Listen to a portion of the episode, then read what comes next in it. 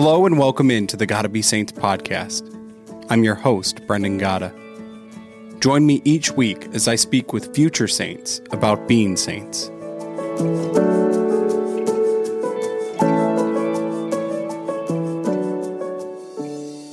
Today's podcast is titled Praying with St. Augustine. I have with me Sara McLaughlin. Today, we're, as I said, we're talking about praying with St. Augustine. And before we get going, I want to give a shout out to our sponsors. Firstly, the Catholic Company. They are a one stop shop for all your Catholic needs, from rosaries to books to clothing. The Catholic Company has it all. Use code SAINTS for 20% off your order. That's code SAINTS for 20% off your order. S A I N T S. Secondarily, I want to shout out our other sponsor, which is Good Catholic. Good Catholic is a digital multimedia brand that is focused on sharing the faith in little bite sized videos. So check them out. And if you decide you want to purchase one of their 30 plus digital series, you can use code GBS. That's GBS, gotta be saints, GBS, and that will get you 20% off your order. But today, as I said, we're talking about praying with St. Augustine. And Sara, I want to let you just introduce yourself and then uh, we can go from there. Okay. Well, I taught English at Texas Tech University for 34 years and then retired. And I've always been a Catholic writer. Um, I kind of like to see myself as a Christian apologist, and I've always been drawn to Christian apologists. And of course, the the leader of the pack is Saint Augustine. He's the most powerful, influential saint in terms of church fathers that ever lived. And um, so I'm retired. I live in Wisconsin, but now I can just write and uh, promote the Lord. oh, that's beautiful. Of course, today we're we're talking about Saint Augustine, so you're you're now able to focus more on writing. Um, and of course, this includes the book that you have uh, recently written, uh, which is titled Praying with St. Augustine, correct? Yes, that's right. It came out today. Oh, well, congratulations. Wonderful. Thank you. Um, well, let, let's let's dive into that. So, firstly, can you just give our listeners a little backstory on Saint Augustine? Sure. Um, Saint Augustine uh, was born in 354, so the fourth century, in northern Africa, and um, he was always brilliant. His parents sent him to school. He was educated well. Um, he was not a Christian. His mother always prayed for him. He was really pretty wild in his youth, but he was inspired by wisdom and the search for wisdom. When he read Cicero, he really loved it. And he fell in with um, a cult called the Manichees. They believed in kind of rival gods of good and evil. And all this time, St. Monica was patiently in the background, praying and crying and just begging God for his salvation because he, he had a mistress, he had a child out of wedlock. He was, he was kind of the wild child.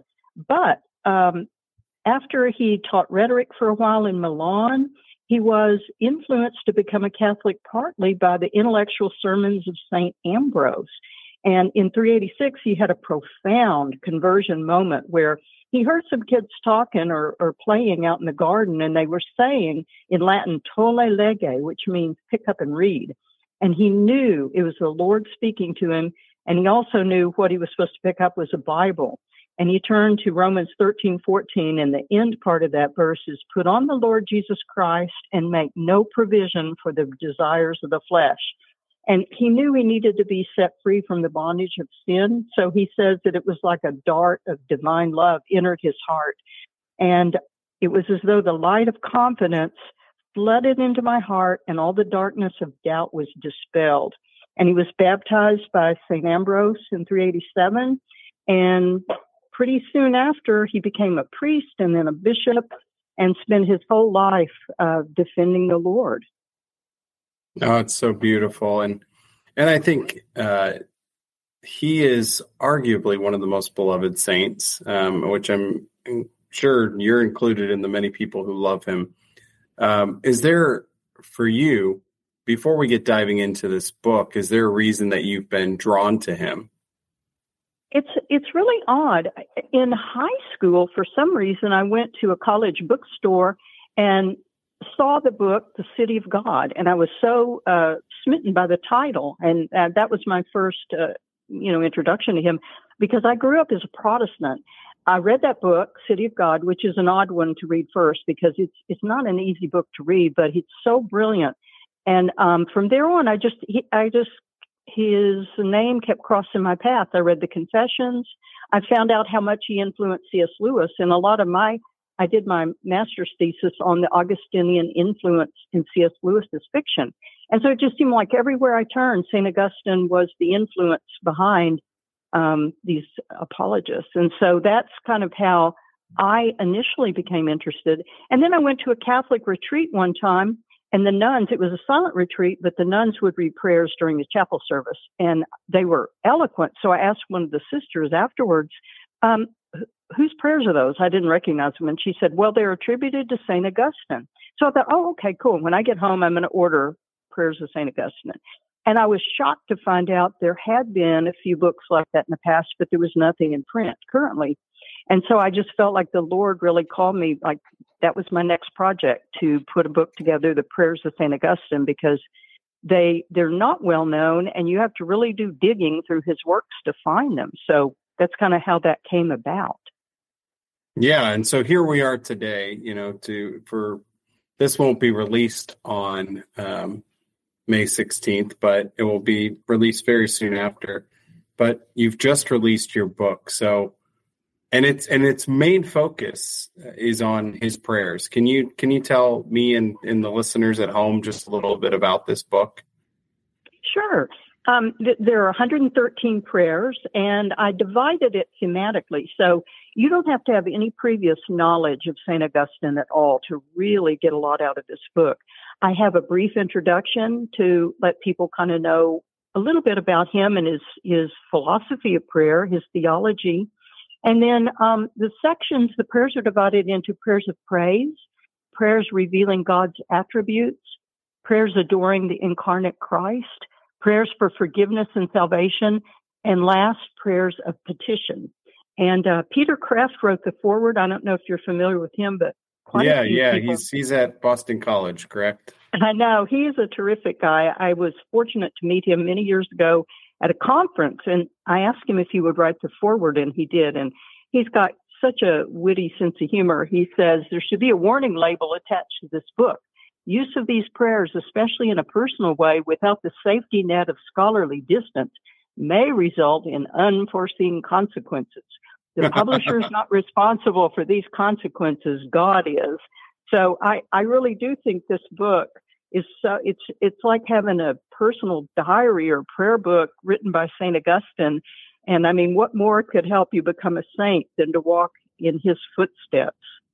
Oh, certainly. And how many of us, myself included, you know, we we need at times assistance in our in our prayer journey and I think you know there's there's such value in being able to just go before the blessed sacrament or in adoration or you know even just your prayer corner in your house and sit with the lord but at the same time why not draw on the many you know thoughts and and revelations that saints before us have have come to to see and been taught and of course uh, saint augustine is such a great example of that i mean his life uh, is beautiful in the different journeys and ebbs and flows that he uh, was taken on. But of course, you know, so many of his quotes are are also little prayers that we reflect on uh, even to this day. You know, our hearts are restless until they rest in you, and and you know, you could probably go on and on um, about those. Is is there a prayer in this book that you kind of look at as his masterpiece or or maybe just the prayer that has hit you uh, the most? You know, uh, the one one of the ones I love may not be really hit other people, but I will read it to you. It's one of my favorites, and that is oh, I've got so many here. Um, well, I'll tell you though. First, in answer to question, one that's probably well known that people might love the most is Too Late Did I Love You, O fairness so ancient and yet so new. Too late did I love you. For behold, you were within and I without, And there did I seek you. I, unlovely, rushed heedlessly among the things of beauty you made. You were with me, but I was not with you. Those things kept me far from you, which, unless they were in you, were not. You called and cried aloud and forced open my deafness. You gleamed and shined and chased away my blindness. You exhaled sweet perfumes, and I drew in my breath and panted after you. I tasted and hungered and thirst. You touched me, and I burned for your peace. And that's from the Confessions, but that that is a beautiful one. Yeah, I'm. I you can't see me, but I've uh, started to tear up a little bit. I mean, it's just one of those prayers that I've heard before, and yet hearing it again, um, it's just it's so beautiful. And I think so many people, of course, love that prayer too because they can relate to it. They look at their own life and they say, "Oh Lord, if only I had given myself over to you before." And yet, St. Augustine's such a great example of someone who might have felt that way and lamented, and yet God uh, very clearly says to him, "Look, I can still use you today." And, yeah, and so too, too yeah, it's not too late, and so too is the response that He gives to each and every one of us if we feel like we are um, at a point where we just we have we've missed the mark in so many ways. He he's responding with love to us, saying it's it's okay. You still have time. I can still use you, and I still want to. Um, but you said that was one of the prayers that many people know. But uh, feel free to share the the one that uh, has struck okay. you the most. This one, uh, I think I have to say as a head note, I am so amazed by his grasp of the paradoxes of the faith that Jesus, I mean, the Trinity is a paradox. How can there be three in one? And he really wrestled with that, but he had such tremendous insight. But this is uh, one of the prayers I love. O manifest infirmity, O miraculous humility, in whom the whole divinity lay hidden thus. The mother to whom his infancy was subject, he was ruling with his power and she at whose breast he was nursing, he was feeding with his truth. May he mm-hmm. who did not despise to take on even our first beginnings perfect his gifts in us. And may he who for our sake wished to be made the Son of Man make us sons of God. And that's from one of his sermons.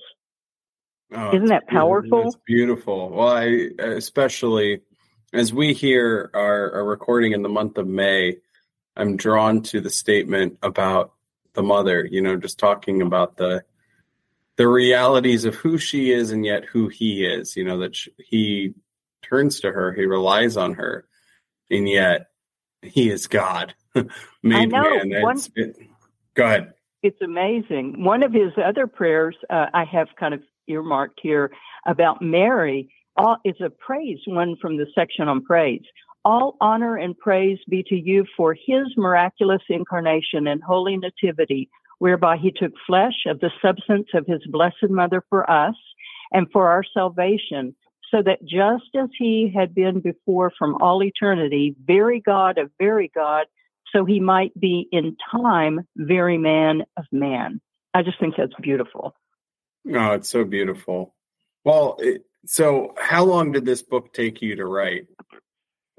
Well, that's a pretty interesting question. You know, I started this in the 90s, um, old school, looking through hardback copies of the works of the fathers when I taught at, uh, it was actually Texas Tech University, which is in Lubbock, and they have a fantastic library. So I thumbed through books and read and read and read and read many of his soliloquies and meditations and some of the things that a lot of people might not read tractates on the Gospel of John, uh, exposition on the book of Psalms, and of course the confessions. And um, so I started back then in response to that retreat, and um, you know just worked on it on and off. Uh, I tried to get it published a long time ago, and uh, had a few nibbles, but they fell through. So I really think this was God's timing because now, fast forward. Everything's online, and you can find. I found many more that I had not found previously. So, this has been a real labor of love. Oh, it's beautiful. Well, so now that you've spent so many years, um, is there something that you learned, or I'm sure you've learned multiple things, but what is the thing that has struck you the most as you've been able to spend this time, not only with his prayers, but with the saint himself? Well, what's fascinating about him is he was just beyond brilliant. I mean, he could write things that are very, very difficult to understand. I mean, they're dense theology and philosophy. But then at the same time, being a bishop, he could preach, when you read his sermons, he was preaching to crowds of all kinds of people. And he could speak in such a clear manner and make concepts so plain that anybody could understand. I mean, that just takes that's clearly the inspiration of the Holy Spirit, but that just shows the range of ability. And also, um, I found out he wrote more than 5 million words. So I have to tell you a funny story. I was presenting a paper on St. Augustine once, once at a Catholic university, and I looked on the walls and saw these scholars, these Augustinian scholars, and met before or um, I even spoke I met a priest who was an Augustinian scholar, and and he said to me, "Oh, you're an Augustinian scholar," and I was just you know horrified. I was in my twenties. I said, "No, no, no." I I said I don't really know that much about Saint Augustine. I only know what I've read.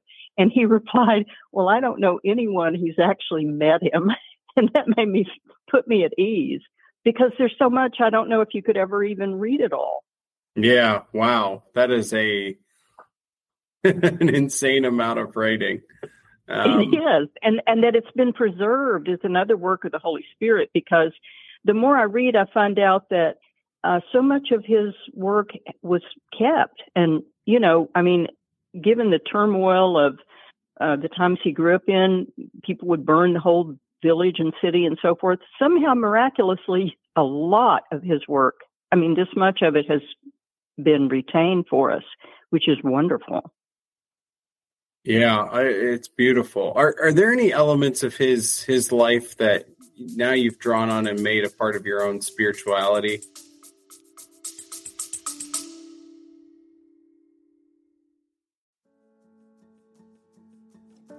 Interested in learning more about your faith? I invite you to check out Good Catholic. They are a digital media brand focused on sharing and teaching about the faith.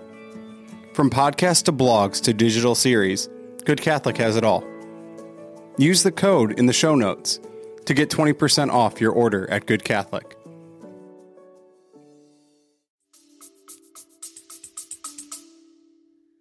I suppose I just have to say, again, looking at the prayers, that um, it, it occurred to me that we probably don't pray enough just prayers of pure praise or pure thanksgiving. That's one thing that I have um, kind of gleaned from him, or I would say copied, thanks to him. And it was fun because I don't think there are any coincidences. And the other day I was reading a book called Ave Maria that was an interview with Pope Francis. And he says in there, quote, Mary praises God while we Christians so often forget the prayer of praise and the prayer of adoration. and I thought, oh my gosh, that's fantastic because I think that's one of the major ways St. Augustine um, has influenced my own prayer life. Yeah. Oh, yeah. Well, that's it is. Tr- it's so true. You know the the need to to be thankful and to praise Jesus for what He's given us is something that can so easily be forgotten and yet is so necessary. Um, and if we live with hearts of gratitude, uh, we're all the the better for it. Um, for those who are listening to this and and you know are are considering this book if you had to make a you know a final pitch to them uh, not so much for yourself but for I, i'm sure that if this is a labor of love you've written this book not for what you're going to get out of it but for knowing that this is a necessity for people to to consume uh, what would you say to those people who are just you know teetering between oh maybe i should get this maybe i shouldn't well, I think that anyone who's exploring faith and prayer, a lot of people want to pray, but they're just not sure what to say and uh, they're curious. I think anybody who's curious about maybe models of prayer or wants to add some variety to their prayer life or strengthen their own faith uh, would really benefit from it. I think they'll be surprised and amazed that this man lived in the fourth and fifth century and since we've modernized the language where he calls God you, it sounds like he, you would think he was your neighbor down the street, maybe a priest down the street. And so I think that um, Catholics, of course, have a special place in their hearts for St. Augustine, but many other Christians, and I think even non Christians, would get something out of of his the beauty and the sincerity and the wisdom of his. Yeah, yeah. I mean, as as Catholics, we focus on truth, goodness, and beauty, and um, that's the. I, I, like your point that even non Christians could gain something. It's the same thing uh, when we think about you know visiting Rome or the Vatican, where you can walk into those churches and you could have no understanding of what is truly present there. You might not understand the Eucharist at all, and yet you can see the beauty on hand, and you can kind of come to see who God is in that in that uh, moment. And so, too, you know, through beautiful words of uh, truth, you know, they have the same ability to penetrate our hearts. And so, sounds like St. Augustine's words uh, have the ability to do just that. And um, if someone were to pick up this book, they would hopefully uh, be inspired in that way.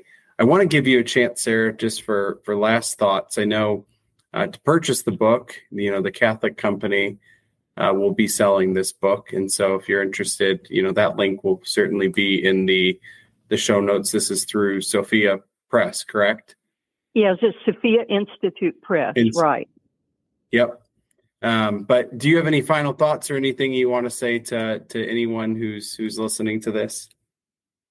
I just uh, want people to know that they don't have to feel like they know anything about Saint Augustine. They don't have to feel like, oh, I'm I'm not scholarly. This this won't mean anything to me, because honestly, he is so approachable. There's no prerequisite needed. I wrote this for anyone, anybody that picks up uh, can just start from square one and learn a little bit about him and then just kind of dive into what he wrote and, and probably see some real thought provoking ideas, see God in ways that they probably haven't ever thought of. Oh, it's beautiful. Well, I thank you so much for for coming on the podcast today and, and kind of sharing with uh, the listeners about this book. I want to ask you, I have two Gotta Be Saints questions that I ask every guest. Um, so if, if you'll permit me, the first one is uh, who is on your Mount Rushmore of saints? well, uh, I don't know how many heads I get to put on there, but let's as many as I, many as you want.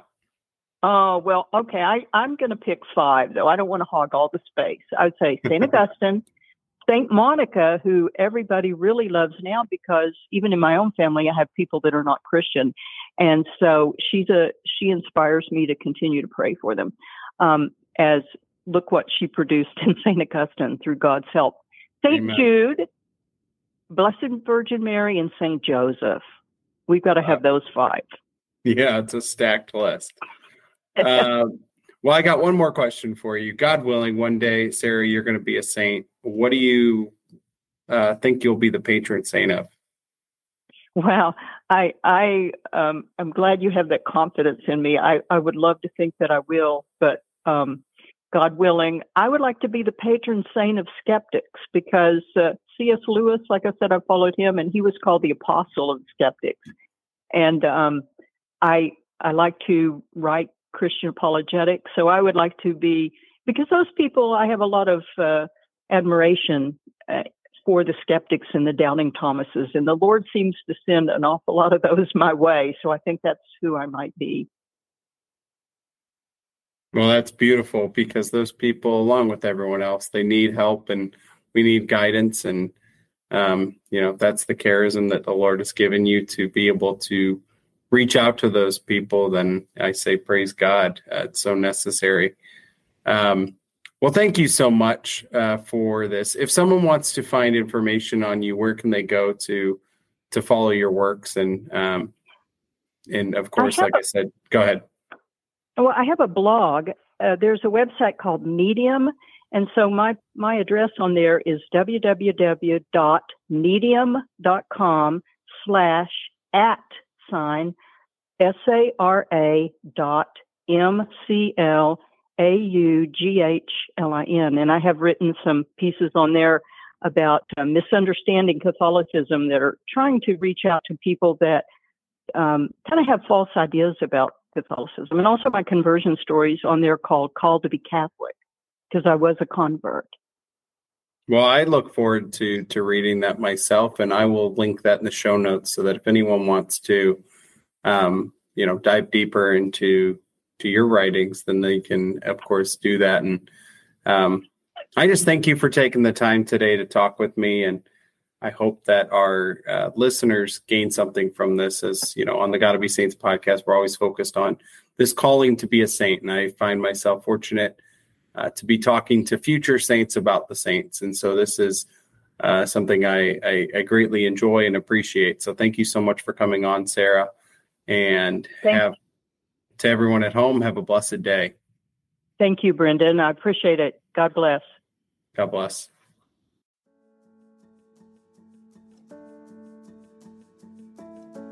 Thank you for tuning in.